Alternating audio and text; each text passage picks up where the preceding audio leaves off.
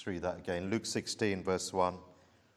And he said also unto his disciples, there was a certain rich man which had a steward, and the same was accused unto him that he had wasted uh, his goods. Uh, we're looking this evening at this uh, parable of what's called the unjust uh, steward. And my subject is planning for eternity. Now, if you're familiar with this parable, uh, it may baffle you, as it has baffled a number of people when they read it, because it seems to suggest as if the Lord is condoning dishonesty. Here was a steward who went about changing the figures, changing the accounts, saying to his master's debtors, uh, change the figures so that you owe less than what they really owed. And it seems to be, uh, well, it is uh, a dishonest act. But it seems as if the Lord is recommending uh, the actions of this steward. How could the Lord recommend such behavior? How could he commend such a thing to us in a parable, people uh, wonder and ask? Well, friends, the answer is actually quite simple. The answer is he is not commending such dishonest behavior. God is against all kind of dishonesty and deceit and fraudulent activity. Dishonest, whether it's dishonesty in business or dishonesty in, in life or in the home, is something that he frowns upon, something that he will not con- condone. Then what is the Lord saying in this parable? Why did he tell this parable? Well, he's really making one point. He's trying to get one major point across to his hearers, and that is to act like this steward acted, in the, in the sense that when he knew that he was going to be put on the streets, when he knew that his time was up, he did something about it. There was some forethought in his actions. The actions were wrong, but the, he came up with a plan to make sure that after he was put out, after he was dismissed from his job, he had uh, backing. He could go to, uh, to a place where he could live somewhat comfortably. He made preparations for that time. And that's the thought that we want to get a hold of uh, tonight, to make preparations for the future life. This is the message this parable is intending to convey to us. The wise thing to do is to make preparations for eternity, for the life that is to come. A foolish thing to do would, to, would be to do nothing, to leave that to the time when it happens, to live day to day. Well, this steward, because uh, he acted in this way, he is commended for his wisdom rather than for his actions. Dishonesty, as we said, and is seen in this plan. Uh, the plan was uh, dis- uh, was dishonest, and it was uh, obviously wrong, but the forethought of the man, the forward thinking of the man, well, that's worthy to be imitated and to be uh, copied by us. In forward planning, well, he acted wisely and shrewdly. So just let's spend just a few minutes this evening thinking about this parable. Verse one, there was a certain rich man which had a steward, and the same was accused unto him that he had wasted his goods. Now, this rich man, he was probably somebody of quite a high rank, and he most likely had a number of estates rather than just the one. And each one of these estates, well, they needed managing. Most likely also, he lived at a distance from these estates, so he couldn't personally manage uh, the, his uh, affairs. He needed somebody to take charge, to take control of, of, of these estates on his behalf. And so he employs uh, this steward to do the work for him. He gives him the responsibility of managing each one of his estates. The land that was attached to it, but he'd have to make sure that that was cultivated and produced crops so that the master could uh, gain some profit from them. The servants most likely were under his charge. He had to make sure they were fed. He had to make sure that they were paid. and then the goods were that uh, the produce was uh, was sold and profit gained and things bought uh, for the estate which were needed. All things were under his administration. So he was a very responsible position that was entrusted to him. And no doubt, no doubt when he went for that job interview, he came across as a man who could be trusted. And so he is given uh, this task to look after his master's estate and his goods. And he had to be conscientious in his role and not to be neglectful and to leave his work undone. But we read here that he did. At some point in time, it seems, he began maybe to take things easy, and he proved himself a, a, a bad steward. We read that he, he was accused by some uh, that he had wasted uh, his goods. He had wasted his master's goods. He had misappropriated those goods. Maybe he had used them to gain a profit for himself. Maybe he had left tasks undone. Maybe he'd been irresponsible in some way. Maybe he'd not he'd neglected to cultivate the land and to make sure that his master was getting a profit. Maybe he'd left the servants unpaid in, in some instances. Either way, he was being negligent in his role and wasting uh, his master's uh, goods. Friends, that's a lesson for us immediately there. We, we could think of each one of us as a steward. Each one of us have been given things by God. Each one of us, you and I, have been entrusted with uh, things by the Lord, gifts from God, uh, possessions that belong really to Him, and He passes them on to us to manage, to handle for a, for a period of time, for our life's duration. Life itself is a gift from God. How are we handling it? He gives it to us so that we can use it to come to seek Him and to find Him. But uh, how are we using that gift? Our skills and our, our abilities are, are given to us by the Lord. The power maybe to think and to reason uh, things out. The power to communicate. All these, friends, are gifts from the Lord. Even our health that we receive, Our, the strength, our bodies, all these things are, are given to us as a gift from on high. Oh, how blessed we are to have them. Time is another thing. You have been entrusted with time.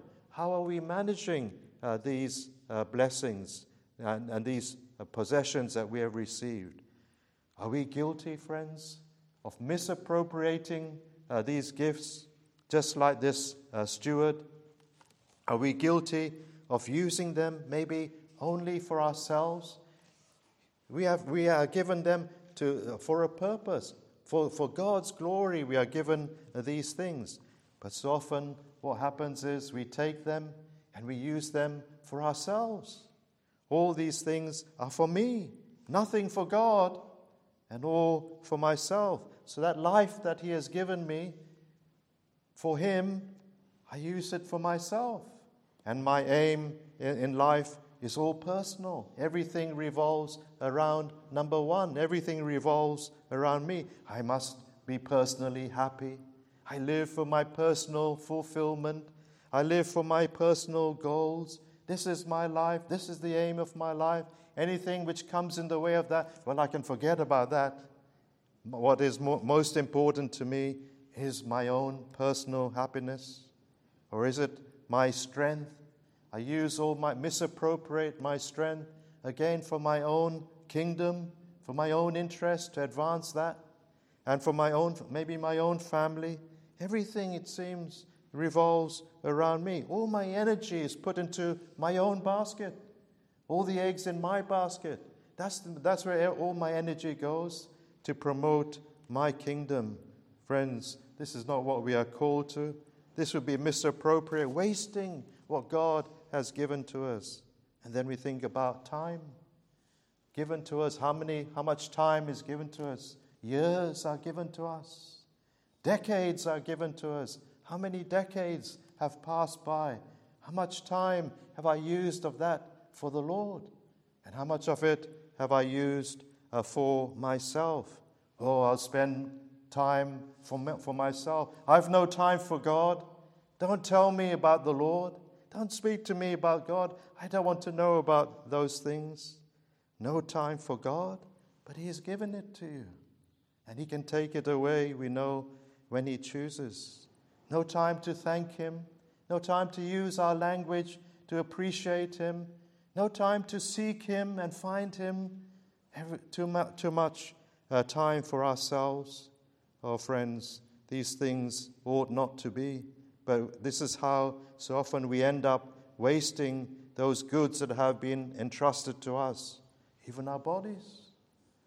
Our bodies, maybe for some people, their aim is uh, to look as beautiful as they can, to look as handsome as they can. So they must, they're obsessed with their bodies. They must go to the gym every week. They must, they're watch, very careful with their diets. And all, it becomes almost an obsession with some people, that they must be like that. That's squandering God's goods, friends. Is that me? Am I wasting uh, what God has entrusted uh, to me? What about the gospel itself? You know the gospel. You've heard the gospel's uh, sound. You've heard of Christ. You know that He has come into the world, that He is the Son of God. He's come into the world to save sinners. But you don't want to receive these things. You don't want to believe in it. Well, to not take it to yourself, well, that would be a misappropriating of a wasting of those opportunities that God has given to you. In this, in the previous chapter, in Luke fifteen, where we, re- we re- read of another man who wasted things. That was the prodigal son. He had taken his father's, uh, his lot of in- inheritance from his father, his portion. And he'd gone out as far away from his father as he could, and he spent it in riotous living, in wine, women, and song. That's what he lived for. He wasted that, all his father's hard-earned money. But here, uh, he did it very openly, that prodigal son. But here we read about this man also wasting goods, but he does it in a different kind of way. He does it uh, almost in an in, in, inconspicuous way. In a hidden and secret way. The prodigal son was out in the open, but this man secretly was doing these things, wasting uh, his owner's uh, goods. And we may be like that. Some people openly can see their lives, are profligate, or openly can see their living, uh, wasting their lives.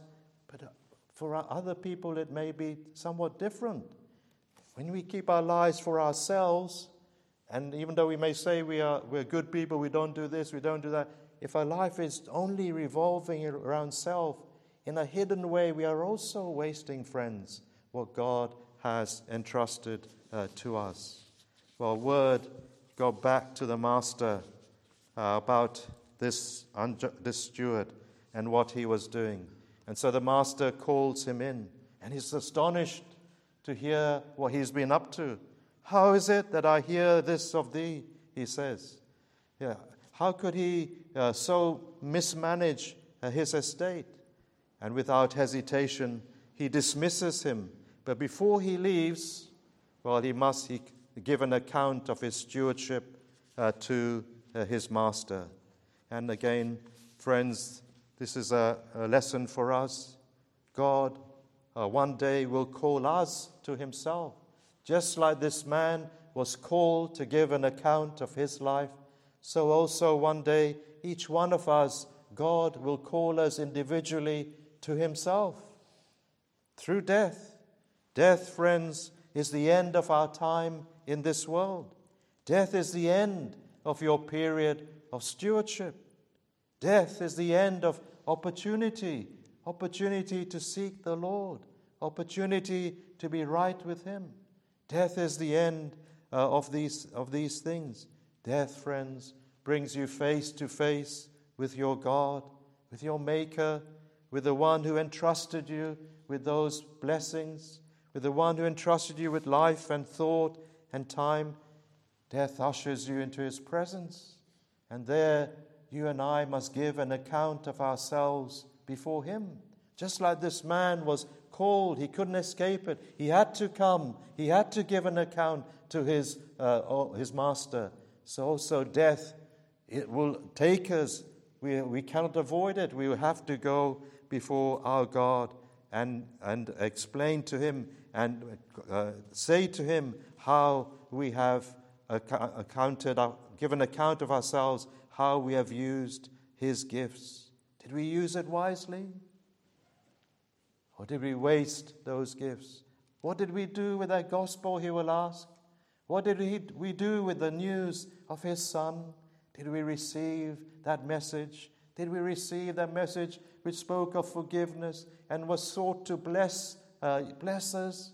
Or did we reject it and put it far from us? Perhaps, friends, on that day, God will call witnesses, just like there were witnesses to this man's wastefulness. Perhaps there will be witnesses who will be called in to testify against us and say, he or she lived in such and such a way and such and paid no attention. We can testify this is the kind of life that they lived.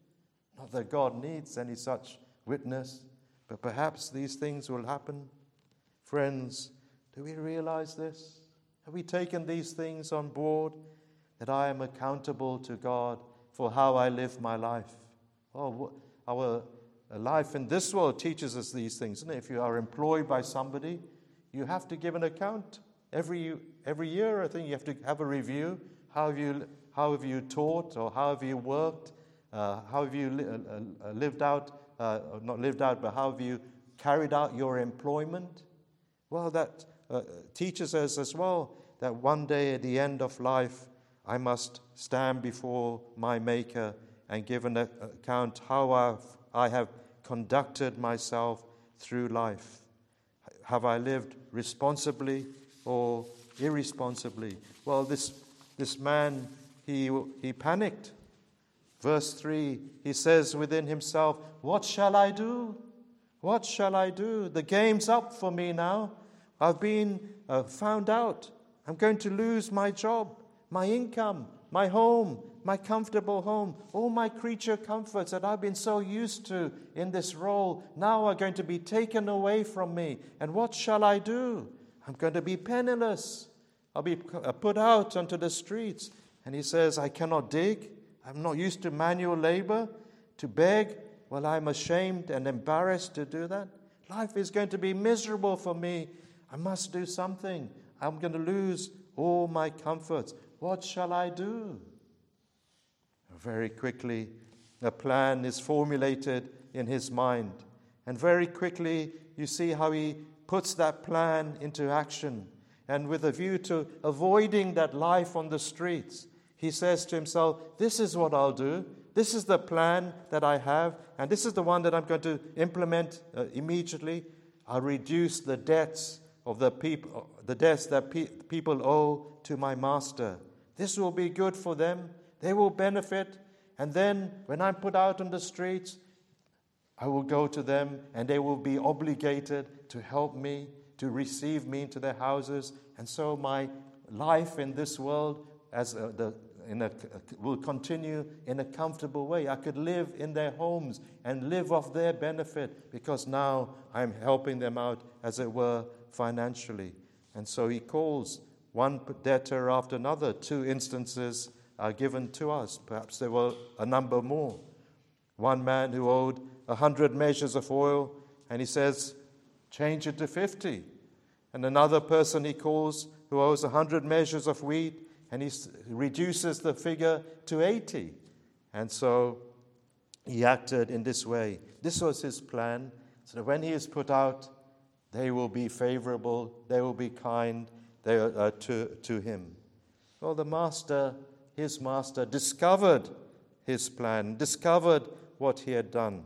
And it's interesting that he, it's the master here who actually, verse eight, commends the unjust steward because he had done wisely. He himself is lost out financially, but he commends the steward for the wise action that he has done. He somewhat admires Uh, the plan that he has put into place.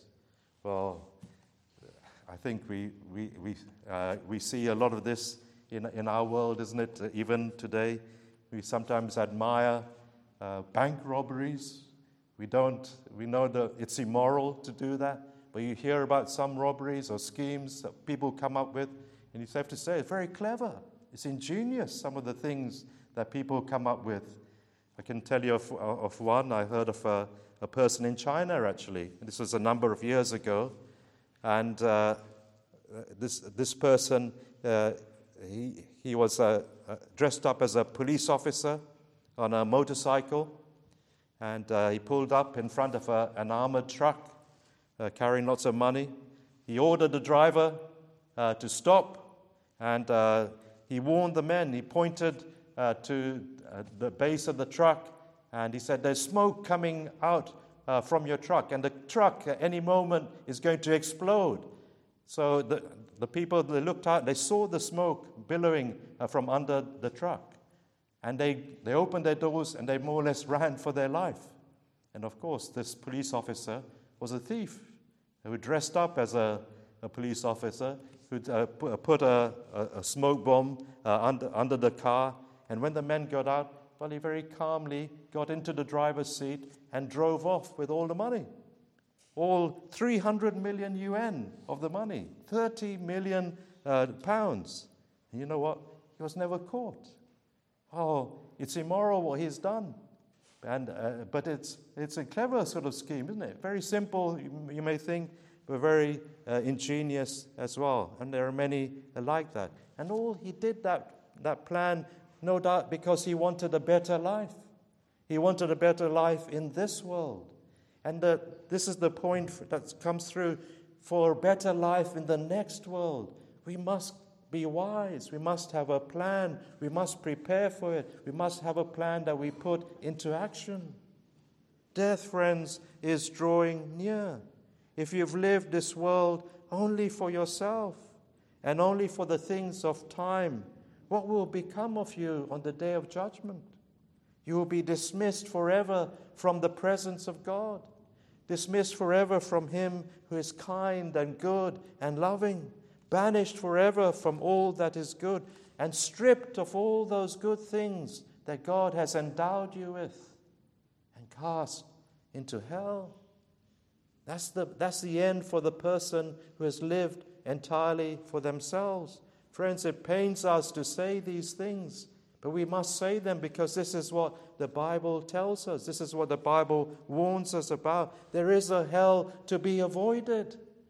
But you cannot wait until the day of judgment to, to make a plan. You must make a plan now. Today, while you have uh, time, while you have uh, the mind to think, while you have the opportunity to turn to Christ, to avoid that, going to that place, to avoid being separated from the good and holy and kind God. Turn uh, to Him uh, today. You will, you can lose heaven. We can lose eternal happiness. Surely this man was just thinking about his earthly comforts, and he wanted a better life in this world. But now we are thinking about eternal happiness and eternal comforts, and avoiding eternal separation from God and eternal condemnation from God. Surely we want a better life in eternity. Surely this is our heart's desire, friends. Then we must think about these things. We must plan for these things. They won't happen just by chance. Well, what, let me ask you, what steps are you taking? If you know these things, and surely you know that there is a heaven and there is a hell, then what do you say? Do you cry out like this man, what shall I do? What shall I do? What are you resolved to do, friends? Do you have a plan? Well, may I suggest one to you? This is a plan that you could take on board. This is, you could say to yourself, this is what I'll do to avoid such a hopeless existence in eternity. I'll think about my soul now, and I'm going to prioritize my soul and prioritize salvation above everything else. I'm going to make it the number one thing to seek God above even my work. I cannot allow myself to be so tired out by work that I'm good. I know I must work, but that's got to take a second place in my life. My soul is most important. My plan is from now on, I'm going to cry to God to be merciful to me, to have, uh, to be gracious to me. My plan is to repent of my sin and my selfish living. Oh, I'm going to trust in Christ. I've heard that he died on the cross, and that if I trust in him and believe in him, he will forgive all my sins. That's why he came. That's why he died. I am going to do that. That's my plan from now on. This is what I'm resolved to do, to take this Savior whom Jesus, whom God has provided, the Lord Jesus, to take him as my personal Savior and to ask him to save my soul and ready me for eternity and ready me for that world to come. I'm going to yield my life over to him. Oh, friends, if this is your plan, that's a wise plan to adopt. That's a wise way to, to live. This is the way to prepare for the world to come. This is a forward-thinking plan. This is thoughtful living. Or if we live only by the hour, that's rather foolish, because we do not know what's going to happen. To be foresighted, to plan in advance, well, that is intelligent living. Well, friends, have you got a plan for life? Have you got a plan for eternity? Even in the world, isn't it? We see people who advance, people who accomplish things in life are those who have planned. Those who don't plan but just live moment by moment, well, they don't make a lot of progress compared to those who have a plan. Are we just drifting from day to day, hoping that in the end all will be out well? We wouldn't live like that, even in, in the temporal things of life. If I'm living in rented accommodation uh, and my landlord says to me, uh, in two months' time, you're out, I need the property back, then it would be foolish of me if I didn't do anything about it, if I didn't look for alternate accommodation and just waited and waited until the last day, and then I'm out in the streets. And whose fault is that but my own? I made no preparation. Or if I'm going abroad for a holiday, well, I can't just turn up at, uh, at the airport and expect everything to go well. I must make my preparations. I need to make sure these days if I've got my COVID pass, I need to make sure I've got my visa. Otherwise, when I go to the, the check-in desk and I haven't got these documents, they say, sorry, you can't board the flight. Your holiday's gone, because I never made the preparations that I should have done. Oh, friends, this is what we must do. We must prepare for eternity. And the best preparation you can make for eternity is now to come to Jesus Christ and trust in him. Trust in him with all your heart. Don't delay, friends. Don't put it off till tomorrow. Don't say, when such and such an activity is done or such and such a problem is over in my life. Maybe even the problem is sent into your life to help you to realize the need for spiritual connection with God and spiritual priority.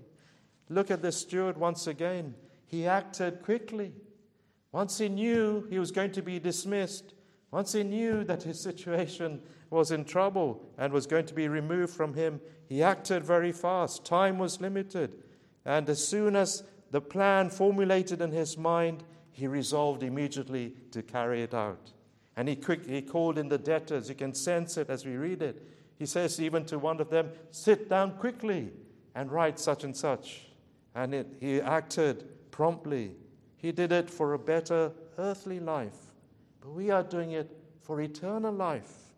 How much faster should we act? How earnest we should be about our souls to be saved. Act quickly, friends. Cry earnestly to the Lord for salvation. This is an urgent matter. He is merciful. He is a gracious God. He won't keep you waiting a long time. You pray sincerely to him and you ask him to save you. He will hear your prayer. Come to him even uh, tonight. Have a plan, friends. Have a plan for eternity. Well, let's pray uh, together. O Lord, our gracious God, we thank thee that ever we may come to thee and put our trust in thy name. And we thank thee, O Lord, for showing us the things that are important to us. And we pray that thou wouldst give us wisdom even to uh, have a plan for eternity. Give us wisdom and, and help, O Lord. Deliver us from those things that would so easily distract us from the one thing that is so necessary. And bless us, each one, with thy salvation and with eternal life. Through Jesus Christ our Lord we pray. Amen. Amen. Well, let's uh, sing our fun hymn, which is number three hundred ninety-five, Loosed from My God and Far Removed, three hundred ninety-five.